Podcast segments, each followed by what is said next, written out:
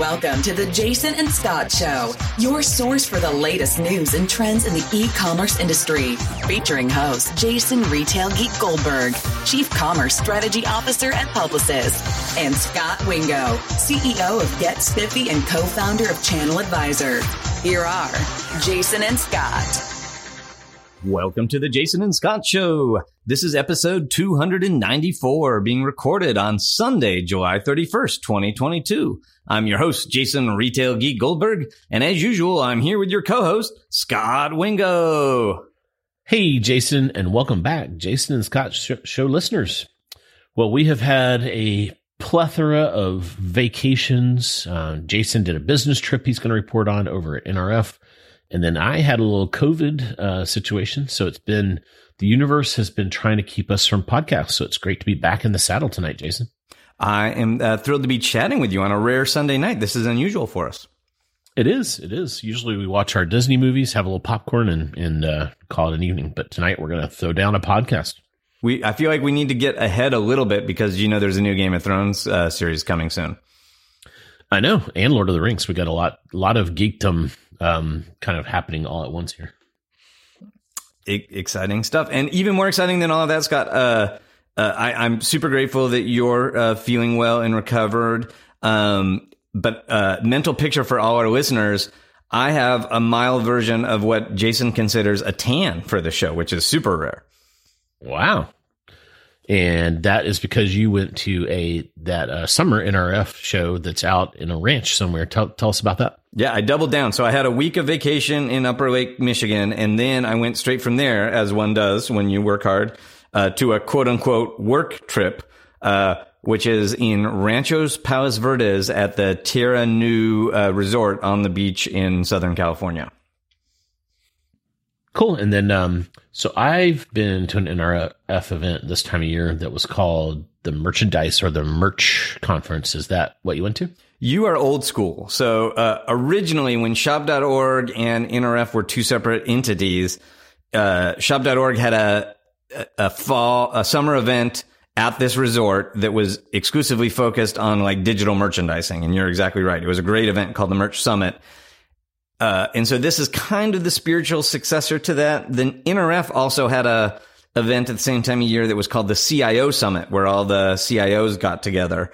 And so they've kind of mashed those two events together, changed them a little bit, uh, tried to make it even more inclusive, and they now call it NRF Nexus. And so it's focused on uh, really forward-looking uh, trends and technologies that are relevant to e-commerce professionals, to digital leaders, to CIOs, and to CMOs. So there was, uh, you know, kind of like senior execs across uh, IT marketing and uh, digital all in attendance. Nice, nice. And then what was the, was there a topic uh, to the event um, or what? what so there, there are a range of forward looking topics. Uh, like probably the trend, the topic that got brought up most were various aspects of the metaverse. Um, and some of those conversations uh, came very close to getting me kicked out of the event. Mm, okay, because you are because I've become VR headsets. I be, I've become a huge curmudgeon. Uh, I know that's shocking to listeners who find me like wildly optimistic. Uh, but you know, we had a lot of outside speakers talking about the metaverse. Um, and I, like spoiler alert, I think the metaverse is super interesting. Uh, it absolutely could be an important part of the future. And when people say metaverse, they're mostly talking about three things that don't necessarily go together, but can, which is like NFTs and blockchain stuff. They're talking about the actual metaverse, which is kind of like, you know, virtual reality. And they're uh, also talking about Web 3.0. Uh, and so they brought in a bunch of authors and subject matter experts that are super bullish and are like, it's a foregone conclusion that the future is Web 3 and everyone's going to abandon Web 2. And if you haven't already gone your, uh, uh, leases and secured your property in the metaverse, then you're you're stupid and you're going to lose huge sums of money. Um, and I disagree with most of that. Like I, I, I feel like it's it's wildly more up in the air than that. And like at the moment, first movers that have tried to do commerce things in the metaverse have made more mistakes than not. And so I spent a fair amount of time like debunking some of those claims and highlighting some of the catastrophic mistakes that people have been making when they when they try to make a splash in the metaverse without really knowing what they're doing. And uh, uh, I, th- I I choose to believe that the attendees appreciated that counter perspective, but I don't think some of the the speakers appreciated being challenged. we'll have to do a deep dive where you essentially just dump on the metaverse. Yeah, Jason dumps on the metaverse. Well, or It'll be part of our curmudgeon series. Yeah, a dose of reality about them. Again, it could be a big thing. I'm not saying it's not. I'm just saying it's not a guaranteed big thing. Um, and then a close cousin of that that I spoke on was uh, the future of artificial intelligence for commerce. And I'm kind of, and we've talked about this before, but I'm kind of a curmudgeon on that as well, only because I think focusing on artificial intelligence is kind of silly. Like to me, artificial intelligence is a tactic, not an outcome. And there are a bunch of super exciting outcomes that are made much better by using artificial intelligence. And so I talked about some use cases that I'm super excited about. Um, but, but I, you know, caveat that with they're not super exciting just because of the math that causes them to be artificial intelligence. They're super exciting because, uh, they help people find more stuff to buy and have more successful shopping trips. Cool. Well, that's uh, that's definitely out there, and we have a history on this show of giving our listeners more of the hot truth of what's going on right now. So it was a it was a really interesting second quarter reporting period. So we wanted to spend the bulk of our time today reporting on that. Why don't you lay the scene for us, uh, Mr. U.S. Department of Commerce? What what's uh, what are things feeling like there, and then you know, I think we're all pretty read in on the macro that consumer confidence is, is like what, like 10, 20 year lows. Inflation's at 40 year highs. And we had two quarters of negative growth that used to be called a recession, but no longer is called a recession. Yeah. So, um, good recap. Yeah, so, so that's kind of the macro backdrop. And then, then, uh, I saw you had done your normal, uh, really great analysis of the U.S. Department of Commerce. What, what's that looking like? Yeah, and there's not a lot like super game changing in the in the monthly data from the U.S. Department of Commerce. I like I, as you just kind of called out. I feel like we've just made this transition from overheated economy due to uh, stimulus and extra COVID demand, and certainly a greater level of uncertainty and fluctuation. But like in general, really robust retail sales. To now, we're having really robust retail sales because of inflation. um, and and so you know looking at the numbers, they're pretty consistent with the last couple months of numbers we've seen. And so in general, like July retail sales were up 8.3% from July of last year. And year to date, all retail sales from, from January through July of this year are up 8.8%, um, from, uh, July of last year. So ordinarily we would expect retail to be up, I'll call it, you know, three to four and a half points. So being up 8.8 is, uh, uh, significantly higher growth. Um, obviously, a chunk of that growth is fairly attributed to inflation and people having to spend more. Uh, but you know, inflation is kind of, I feel like is misunderstood and people talk about it, about it being one number.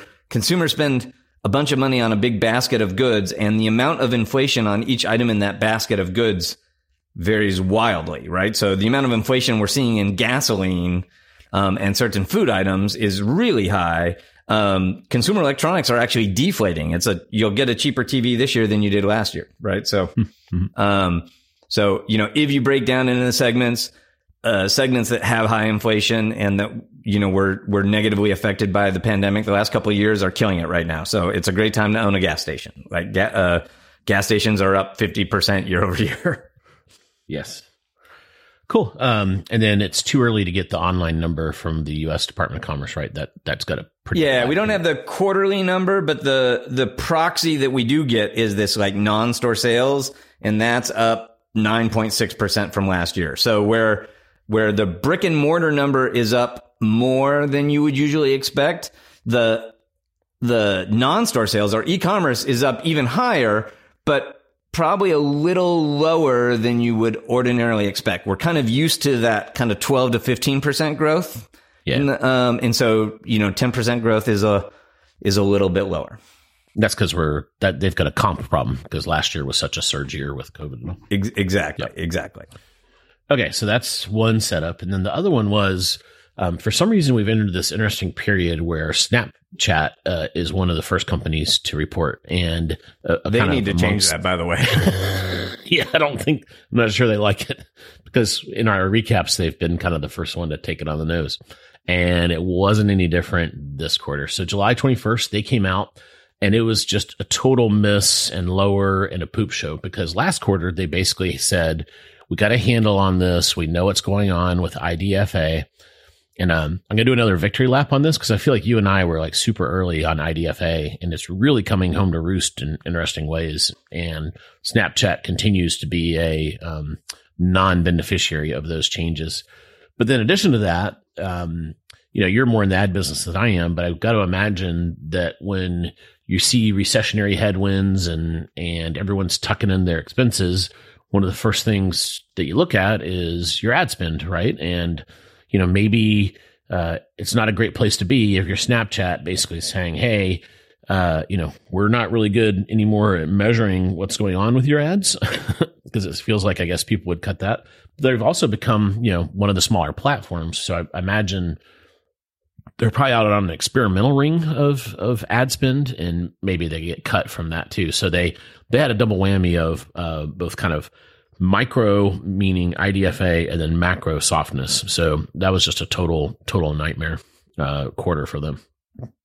Yeah, Anything? no, totally. It wasn't pretty. I 100% agree. Like, I do think we we called it that IDFA was going to be pretty substantial to some of these businesses, but I do think some of their like they're they were mostly trying to blame it all on IDFA, and I, I do think there's some softness in digital marketing spend right now, right? Like as you go in a recession, um, it's not the right thing to do, but you know, a lot of people that are nervous about their economic future are, you know, slow down their marketing spend, right? And it's, mm-hmm. it's kind of like when, when you start to skid on the ice, you know, it's not very smart to hit the brakes, but it's human nature to hit the brakes. And, yeah. and, you know, so people, people are doing that right now. And I think some of their, their softness and then, you know, some of the softness in the other ad platforms we're going to talk about, uh, is is related to that recessionary fear and the ongoing impacts of of uh, the the various privacy initiatives.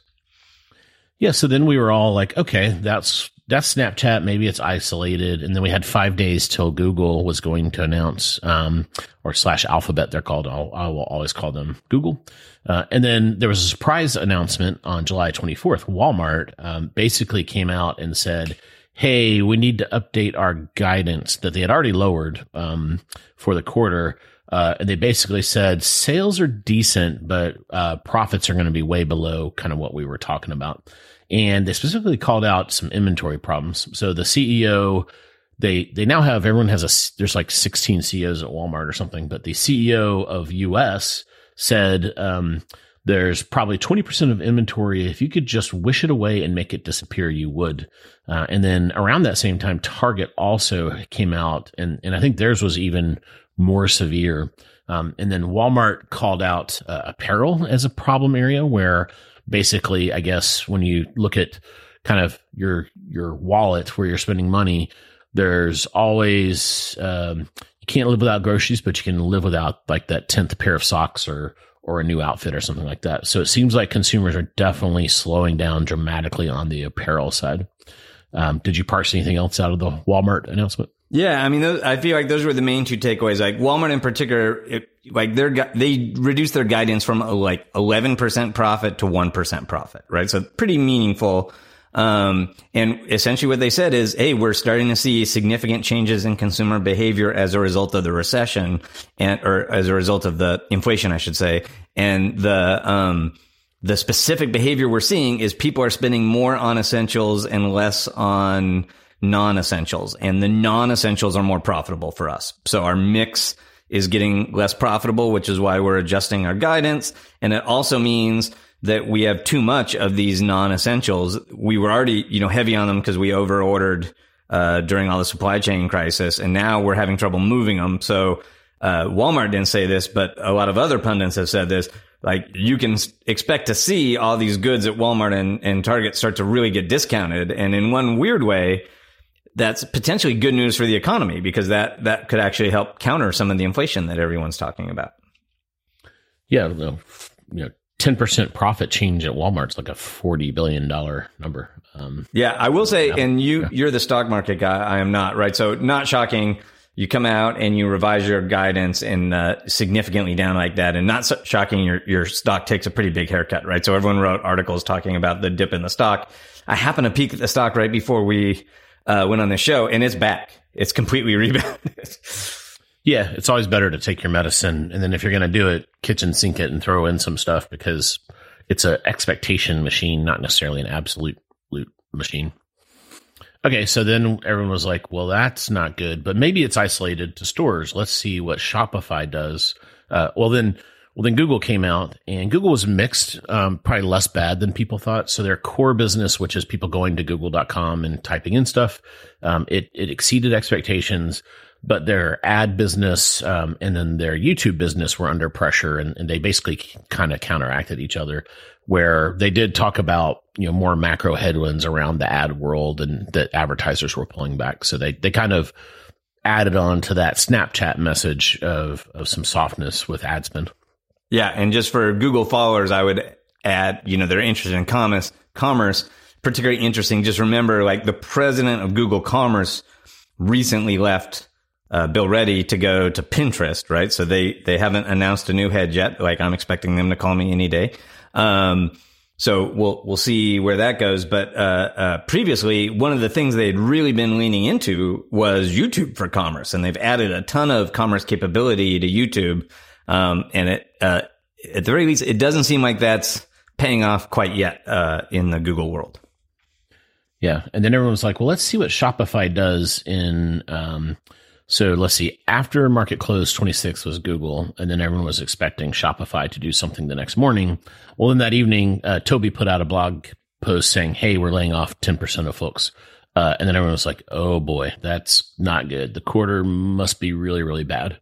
Um, and uh, it was really interesting. Um, you know, to his credit, I think Tobi did a really good job in his blog post. It's never easy to do these types of layoffs, and I thought he did an exceptional job of laying out why and you know essentially taking the blame for it basically saying he made a bet that this would be a pull forward um, it was you know uh, you know and then when you're in the thick of it you that was a logical thing to think could happen um, and instead now we're reverting to the mean and they had gotten way out ahead of their skis what did you think about um, and then the next morning uh, because they had taken their medicine um, it wasn't quite as bad. And, and then Wall Street actually likes it when Shopify gets rid of expenses because they've added their, you know, that's like a thousand people to them that they laid off, uh, or 10%. So they've grown their headcount up to this kind of astronomical 10,000 folks.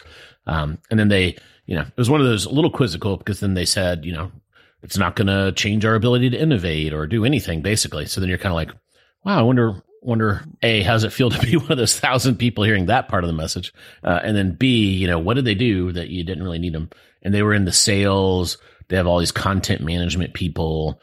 Um, so kind of not developers not product. And, and so part of their message was they were going to double triple down on on product development and adding features yeah yeah uh, i'll be interested to see how it plays out i got uh, a ton of pings after that announcement because uh, everybody did a victory lap on my corpse, right? Like everybody's calling and going, haha, Mr. E-commerce guy.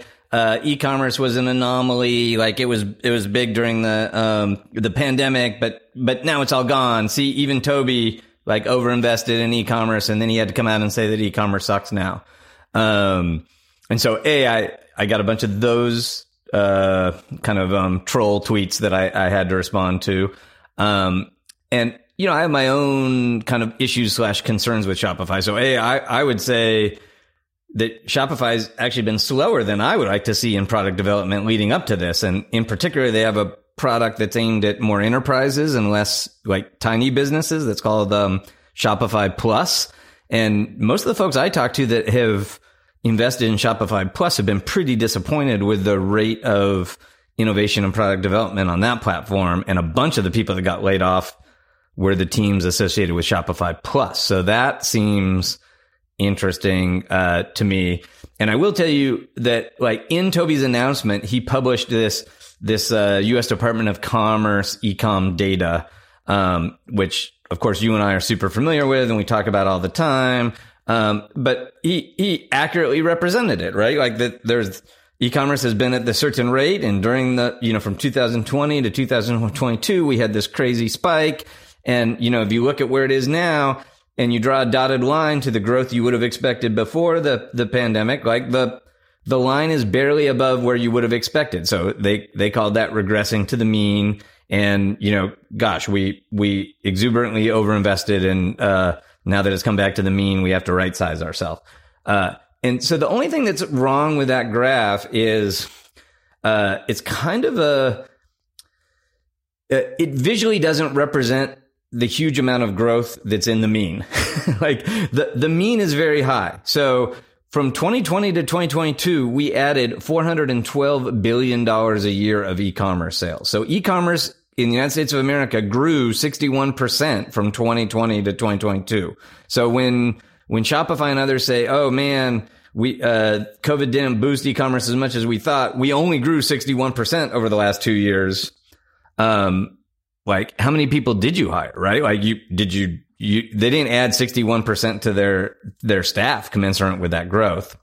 Um, so yeah, I just, uh, I take exception with people that think that, uh, this, this data in some way shows some, some significant softness. And the other thing I would say is all of these graphs that these people are talking about, they all like to show the percentage of e-commerce to total retail. And it's easy to overlook and forget the fact that the denominator in that that ratio has been fluctuating wildly because of COVID. Yeah. Yeah, and then you know the other thing that misses is the it's like almost like a pie chart where you don't see the absolute dollars. So so percentages are a tricky thing. It's going to be a better way to visualize it. Yeah. One scary thing is maybe we don't revert to the mean. Like uh, we the you know, the lines, we haven't had enough time to know until that starts ticking up. You know, we won't know if we're back on the mean or not. So who knows? Yeah, I think no, we will. No, for sure. But I get, you know, like I we'll do a maybe a Shopify deep dive at some point. But like to me, uh, Shopify does is great product for small businesses. It it caters to this long tail. And my biggest gripe with Shopify as an investor is always that they never tell you what their same store sales are. Like they never tell you how well last year's customers did this year. They just tell you the GMV of all the customers they currently have. And so as far as we know, uh, more than 50% of their customers go out of business every year. And then, you know, 50% of new mom and pop start a, start start a business and sign up with Shopify. So the, unlike a lot of other retail platforms that report their, their data and when they grow, we can kind of assume e-commerce grew. Uh, Shopify's growth can be 100% attributed to churn. We just don't know. Yeah.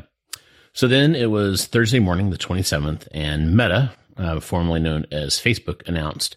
And that was a poop show. So they had a miss of top and bottom and their second quarter of declining growth. They threw the kitchen sink in there, IDFA. They're seeing macro issues. Um, Sheryl Sandberg is leaving, and this has been announced for a while. And then all the talking heads were like, oh my God, you know, she went out at the top. This is kind of the end of Facebook. So, so that was, that was pretty, pretty negative uh, sentiment there. And then that brings us to the main topic we want to talk about, which is after hours on Thursday, Amazon announced. And Scot, Anything, one thing before you jump into Amazon, mm-hmm. like you forgot the most important thing about Meta. Uh, what? The Kardashians are mad at them. Oh yes, they changed Instagram, and Kim is. Uh, I don't. I haven't tracked this. You know it better than I do. Yeah, I'm just. Uh, well, it is an interesting thing. We'll do another show about this at some point. But like, uh, Instagram is has probably been the crown jewel of of uh, Meta for a while. Um, and uh, you know, Instagram is getting a lot of competition from TikTok. The the news feed in TikTok is a lot more algorithmic. So the content you see is less related to who you particularly follow and more what the robots think they want to show you and that they, you know, can monetize. And so, uh, Facebook to try to follow suit is changing Instagram to be more algorithmic and less, mm. uh, based on your followers. And so if you're a mega influencer with 30 million followers, you don't like that, right? Like if you're Kim Kardashian, you want everyone to see all of your content because they followed you. You don't want them to see some unknown person that did something viral. Um, and so the, the change that Instagram made is to be more like TikTok and, you know, some of these big, big influencers that benefited from the old model understandably don't like it and are and are criticizing it. Got it. Um, yeah, we should definitely do a Kardashian deep dive. How fun will that be? Yeah, yeah. Uh, I'll finally uh, be able to let Kylie on the show, and so she'll stop bugging us. Good, good. Uh, okay, so uh, if you've been listening to this recap, there's two words I haven't said, and those are beat and raise. Um, so then Thursday night, Amazon came out and everyone was like, "Oh boy, this is going to be bad." Um, and there was a CNBC um, person who who uh, actually like a lot. His name's Josh, and he was basically he he they do this little lunchtime. Um, they have this investment committee they call it, and he's had a short on Amazon because he kept thinking they were going to miss Q two. He basically said, "Look, with Walmart and Target basically reporting the way they have." to think Amazon would do differently means they have some totally different customer base. And I just don't think that's the case. So, um, Amazon surprised everyone with a beat and raise quarter. So, how did they do that with all this? You know, we've got Walmart, surprise miss, Shopify, surprise miss, Google, less worse, Meta, terrible, Snapchat, total disaster. Um, and then Amazon just kind of came out and surprised everyone. So, so the one way to think about Amazon is this very unique business, and there's not a lot of, uh, you know, another company like this that they have this portfolio of businesses they have built, and they're all intertwined. But they have, I imagine they have. Uh, this is my mental model: is they have dials where they can turn up and down this portfolio of businesses because they're all intertwined, and that's one of the benefits of keeping this stuff together. Um, like when PayPal and eBay were together there was some operational dynamics there that you could use to, um, you know, if you hit a certain speed bump or something, you could navigate that better. So Amazon uh, has these things. So they've got the core retail business, that, uh, which is lower margin. You know, it's a retail business, still profitable on its own, but and not a great business, but a good business, uh, and uh, but like a massive scale. You know, hundreds. You know, what three hundred million dollars uh, plus annualized. Um, then you've got a third party marketplace business that we talk a lot about, um, very profitable, um, doing really well. You've got a smaller ad business, um, super profitable, doing really well, growing rapidly. AWS, the cloud component, now merchant services, which is essentially the monetization of the fulfillment center asset you had to build for the first piece. And um, my mental model is what they basically said was, well, we're heading into this period where, you know, we've got all these recessionary things, consumers under pressure. Let's dial back on first party and dial up third party. And that really uh, won the day. So, so what they did is the third party as a percent, they don't really give us the GMV of each of these things, the, the total sales in each bucket. They give you a unit mix. So the unit mix was at an all time high. Uh, I need a fact check on this. I'm 99% sure this is right. Of 57% um, third party versus first party. Um, the highest previous to that was last quarter at 55%. Now you may say, well, that's 2%. How could that really make that big a difference? Well, that that's actually big because when $100 moves from the first party bucket, and you and I have talked about this a million times, but just to recap for listeners, um, in the first party bucket, the accounting is uh, a dollar is a dollar of revenue. In the third party, Amazon doesn't get to recognize the $100 widget that sold. They only get to recognize their commission or take rate, which is about 10%. so they lose $90 if a, do- if a, a widget moves between those things in revenue but that $10 that's left is pure profit. It's almost like 99% profit. So, so if you really want to, you know, juice profits, you move things from the 1P bucket to the 3P bucket. Um, so, uh, and then also tell us about Prime. Yeah. So, uh, Prime is a little confusing this year because it, it was in July and historically that's when Prime Day has always been um, except uh, be, uh, this weird uh, COVID era that we've had. So, uh, you know, if you if you go back to 2020, um, they canceled Prime Day in July and instead had it in October. Um, and then the following year in 2021, they went back to summer, but instead of having it in July like they always have, they had it earlier in June, which is a big deal because it's a quarter earlier. It's Q2 instead of Q3. So when we're looking at Q2 this year, we're comping against a Q2 that had Prime Day in it. Uh, and this year, Prime Day is in Q3. So this year, Prime Day is back to mid July, which is July 12th and 13th. So, uh, a lot of extra uh, work and verbal gymnastics for the poor CFO on the earnings calls. yeah. So there was no benefit from Prime in the quarter. So that didn't really, it, it neither hurt or helped. Yep. Um, so even though third party carried the day, and I, I kind of theoretically, so let's say, you know, let's say you're running one of these really large retail businesses and you're either a store based or a e-commerce based. I feel like Amazon, because they have their products in a central location, they can be much more dynamic because, you know, think of the store networks that Target and Walmart have almost like an edge network. And that product gets pushed out to the edge. And then if you need to pivot for some reason, well, you've got a tough decision. You can you can pull the product back. It's not really the system's not really designed for that. It's mostly returns comes back, not like let me yank all the sweatshirts out of a you know store number two ninety two or something. Um, or you have to liquidate them, and then you end up with this problem that you also, if your edge is full of stuff that's not really moving right now, you you can't really uh, change that rapidly. You know, you've got like a 60, 90 day cycle to flush that out to clear room for the stuff that's going to work. So, so I think that even, even though they did turn up these higher margin pieces to, to win the day, I think being an e-commerce, um, you know, oriented retailer gives them a lot more flexibility in a world where inventory and consumer behaviors are changing rapidly. Do you agree or disagree with that? Yeah, no, I, I, I mean, I, I feel like their their uh, breadth of offerings and monetizations uh, make them much safer uh, than most other retailers. They have more levers to pull and more knobs to dial. Yeah, and then the other thing, and and um, you know, uh, here one of the reasons I started Spiffy is because we had talked so much on the show about the bifurcation where you know Kasey Lobaugh has come on and uh, talked about the value oriented consumer and the convenience oriented consumer. And a lot of that data came from 08 and 09, the quote unquote Great Recession. And, you know, what we learned during that recession is there is a consumer that is largely immune from recessionary. And in, at that point in time, we didn't have inflation, but I think, I think it's kind of the same, the same kind of stew, if you will, of, of macroeconomic stuff that the consumer has to face. Whereas the value oriented consumer was really impacted by it. So I will also, uh, you know, another argument I have is that that guy Josh on CNBC was wrong. There is a separate customer. Now, surely there's overlap and whatnot, but Amazon has captured all, if not, you know, 98% of that convenience oriented consumer. And, um, you know, that is a great place to be when you have a lot of these recessionary wins because they're not as impacted as the value oriented consumer.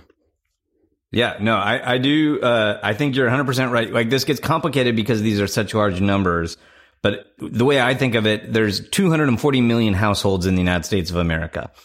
There's more than 100 million uh, prime households, right? So the, a, you know, a, a, significant chunk of America shop Amazon and have Prime. 190 million households shop Walmart. So basically, you know, the vast majority of America except for rich people in New York and California shop Walmart. So you can't talk about, oh, there's a Walmart customer and there's an Amazon customer because the vast majority of customers go to both places. But there's a core customer that spends most of their money at these two places that is likely very different, right? So there's the, these these higher um, net worth individuals that spend the bulk of their discretionary money at Amazon that are way more uh, insulated from inflation than uh, the average Walmart consumer that spends the bulk of their money there. And then uh, a big difference in this inflationary period is if you're a core customer that shops at Walmart or Target, uh, you have more economic instability. So you're spending more of your dollars on essentials versus nice to haves, right? And guess where you get your essentials? Walmart and Target. Like that's still where you get your food. Um, and so at Walmart, the mix shifts, right? Instead of buying a cool outfit, you're buying uh, more proteins for your family.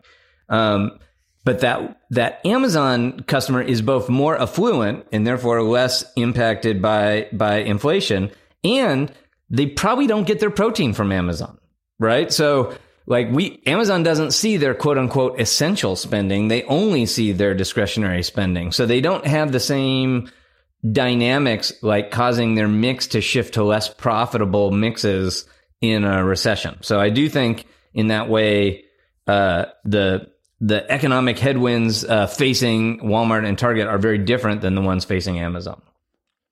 And if you are getting your protein from Amazon, it's probably at a Whole Foods where I have a feeling that consumers pretty resilient. Yeah, which on, on and again, prices. people do, but like a, a statistically insignificant period of like Whole Food is less than four yeah. percent of the grocery market. So yeah, yeah. Well, are are like Kroger and those folks feeling it? I, I don't track them as yeah, as much as the uh, I, uh, so again they have less discretionary items, right? Um, so yeah, they're they're doing pretty well. Um, like they're benefiting. Like a lot of the items in Kroger are are impacted by inflation, so their their sales are up. Um, the you know the hmm. like the discretionary retailers are losing more dollars to the grocers. So it's it's um I'm not saying that that the grocers particularly love the current circumstances they're in, but but they are like if you navigate them right, they're economically favorable. But then because it's not Walmart where intra store you're making the choice, there's there's a loser somewhere and it's probably like a Macy's, a JC Penney are probably gonna get hammered, I would imagine, because there's you know, if Walmart's telling us people aren't, aren't buying much apparel, then that's got to start rippling through yeah. all these other places. Yeah. Or I'll give you an even more painful example Bed Bath and Beyond. Yeah. Yeah. I saw that they're not doing well. Okay, let's peel the onion on this a little bit. So revenue grew 7.2% year over year to 121.2 billion. Um, and that exceeded the expectations of 119 billion by about 2 billion. Um, so not a huge, huge beat, but you know, again, it was such a, a bad setup that, that it seemed like, you know, a, a miracle in some ways. North America, so this is really interesting when you kind of look inside of revenue. North America came in at 74 billion um, and then expectation was 67 billion. So that was a really, that was almost like a 10% win. But then international was a miss. It was 27 versus, uh, 32 billion. Um, uh, everything, I forgot to say it at the top, but everything we do is outside of the impact of financial currency, um, moves. Um, so it's called XFX in Wall Street parlance, which, which is important because the currency moves are gyrating around like crazy right now. Um, so you swirl that together, and that's where you get your North America was up seven, uh, international was off five. So that's how you get your $2 billion win. But it's really interesting because if you look at Amazon's North America, they were up 14% year over year, which compares very favorably to your US Department of Commerce data.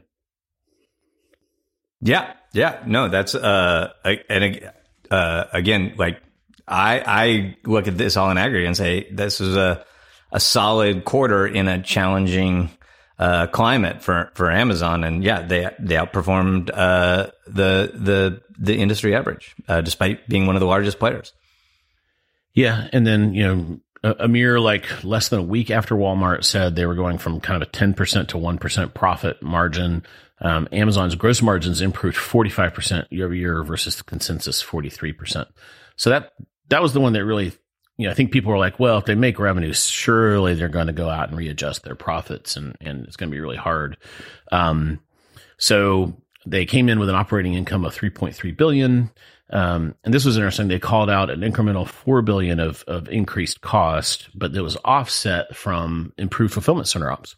So I think what's going on is they built out the fulfillment center capacity so crazily in the, you know, since the pandemic that they were basically just standing them up and, and just, you know, getting stuff out as quickly as possible.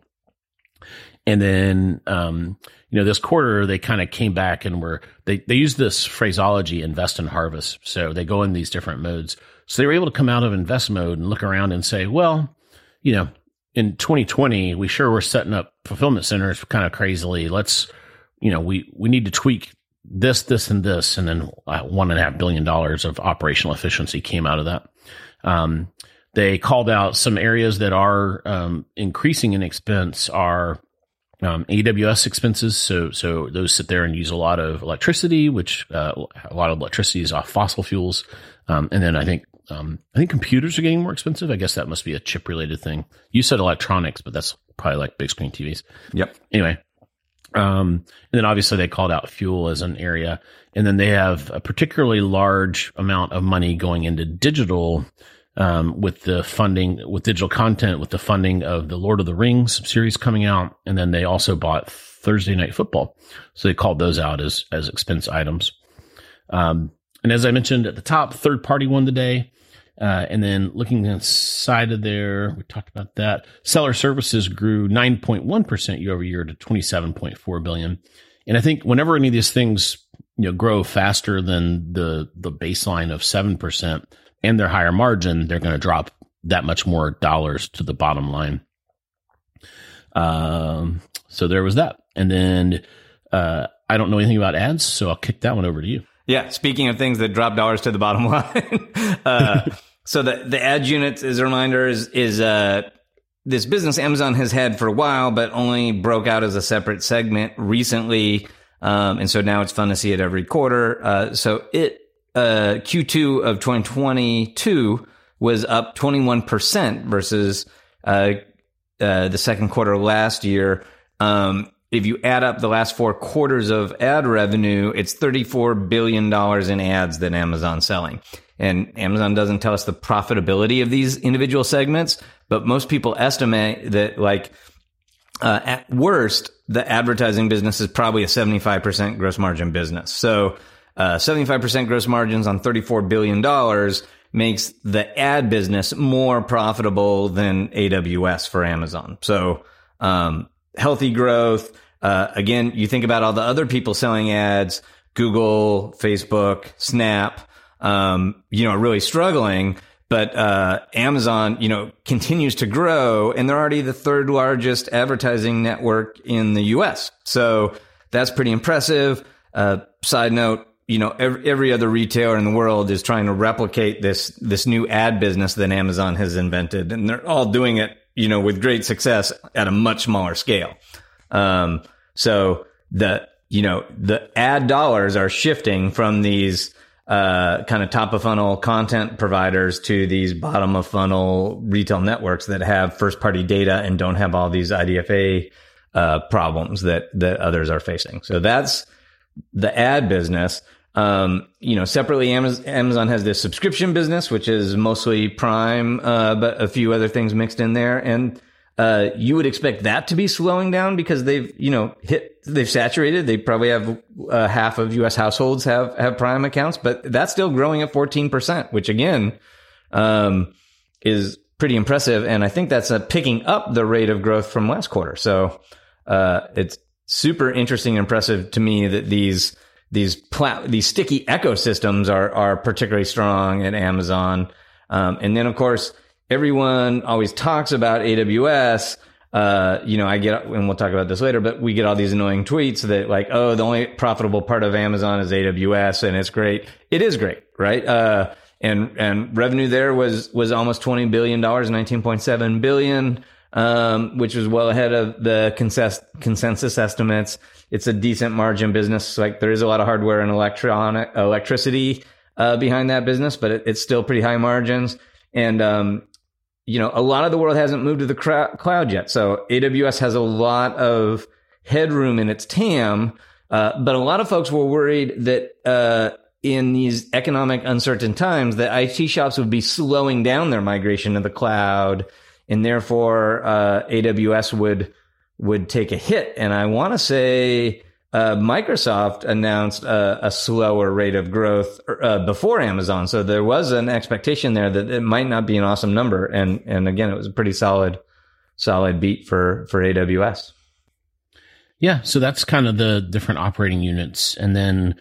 Um, you know, again, Wall Street's kind of a what have you done for me lately? So then everyone's like, well, this is an anomaly. Surely, surely they're not going to be able to repeat this. Uh, and everyone said, number one, stop calling me Shirley. And then number two, uh, Amazon put out Q3 guidance and basically both the revenue of that guidance and the profit were well ahead of what Wall Street had been thinking. The, the revenue guidance was 125 to 130 billion, which at the midpoint is 15%. Um, growth. So, uh, everyone was, was quite pleased by that. And it basically made it feel like they were feeling very strong because remember, this is all 727. So Amazon's got 27 days. They got about a third of the quarter already in the books. Um, and it basically was a signal Amazon saying, yeah, we feel pretty good about the quarter right now. And Amazon had Prime Day in, in the books as well. Um, so that was good. And then the only thing Wall Street loves more than a beat and then raise. So the beat is current quarter, and then the raise was the going forward quarter is a beat, raise, and a buyback. So then they also said, oh, and by the way, we bought $3.3 billion worth of stock in the quarter because we felt like the price of the stock was, was kind of low. so, so that was all very, very well received and, and really made Amazon stand out from, from, you know, substantially from the other both retailers and ad companies that had previously reported. Yeah. So, and then you got mean tweets. Go. Yeah. So here's what's annoying. So I would say that that's a terrific quarter for Amazon given the economic climate. Um, and, you know, frankly, uh, exceeded my expectations in a, in a number of areas. Uh, but you know, there's room for lots of different interpretation and a bunch of folks on Twitter like zoomed in on the profitability of the US retail sector was down. And, you know, they jump on this whole like, see, this is what we've always been saying. Retail is unprofitable. It's a loss leader for Amazon. Uh, you know, really Amazon is just about AWS and, and this like, you know, silly retail thing is just a sideshow and there's no way to make money on it um, how do they get away with the loss leader thing? Uh, Jason, don't I have that right? Like I got a bunch of tweets like that and I, I didn't respond because, uh, I'm not uh, articulate enough to answer in a short tweet. So hopefully we'll make everyone listen to this, this whole podcast. But I would say you guys are all wildly wrong. like it was a terrific quarter for Amazon retail. Like, and there's two things you're missing.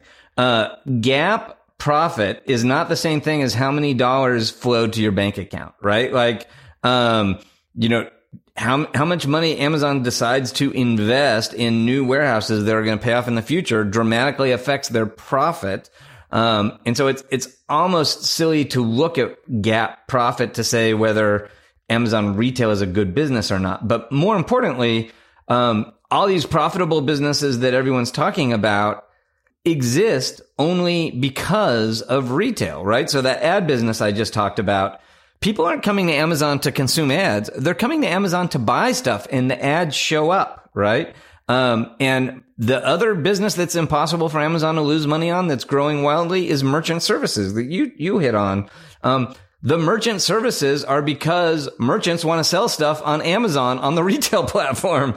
Um, and so it's, it's a little when people are talking about, oh gosh, the retail business at Amazon's a loser, but the ad business is profitable. That's a little bit like saying the to- the content creation business at NBC is a total loser, but the ad business at NBC is a winner, right? Like, no, the, they're only able to sell ads because they create that content. And in the same way, Amazon's only able to make money on merchant services and uh, ads and to some extent on subscriptions because of this vibrant, strong retail business um, that you know has more favorable characteristics than a lot of other big retailers in this current uh, inflationary, potentially recessionary environment. So um, I, am sorry, guys. I just I think you're you're wrong and wildly oversimplifying uh, Amazon's uh, business model and economic circumstances. Yeah, another framing that's kind of fun is after you know retail's been around for what like I guess even longer, but I get I always hear Sears like 150 years or something. Um, and you have all that history, and it took Jeff Bezos to figure out, hey, you can actually glom on these really profitable high margin businesses and make the whole thing better. And there's a synergy synergy inside of there that enables you to do like they did this quarter where they can dial things up and down. Don't you think Walmart had more of that right now or Target or, you know, Macy's or any of these other retailers? So so in a way, I think they're missing the point there to just pick out this one piece that can't be unintegrated and say that it's doing bad because you have to take the whole enchilada because they they designed you know, retail 2.0 by mixing all these things together in a unique way no one figured out till they did. Yeah, no, 100%. Uh, so, so props to Amazon and, uh, uh, keep on keeping on. Uh, I did want to, uh, I think we're over on time, but I just wanted to just like briefly hit on a couple non earnings related, uh, topics just to, wet people's whistle. Um, so, a uh, we talked about Prime Day.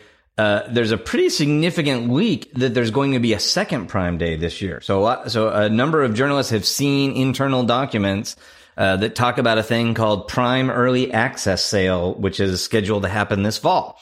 Um, and so most of us uh, interpret that as likely going to be October, which again is when they accidentally had Prime in 2020 because of COVID. Uh, so uh, look look for more uh, there, but like potentially Amazon will have a second Prime Day. To me, that's really interesting because I feel like the first Prime Day at this point is mostly about comps and people trying to match last year's Prime Day, and it's I'm not sure it's necessarily totally additive.